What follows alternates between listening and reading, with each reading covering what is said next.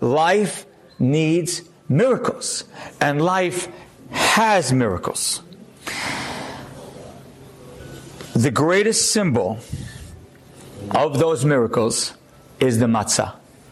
The greatest symbol of the fact that miracles do happen is the matzah. Because whatever is on your mind right now, I promise you, the Jewish people in Egypt had more on their minds. I promise you that their life was way more difficult. But the matzah that we hold, still in our hand today, says this is the matzah that they held at the most terrible, difficult time. And that matzah is still on our table. We're still eating it. Miracles do happen.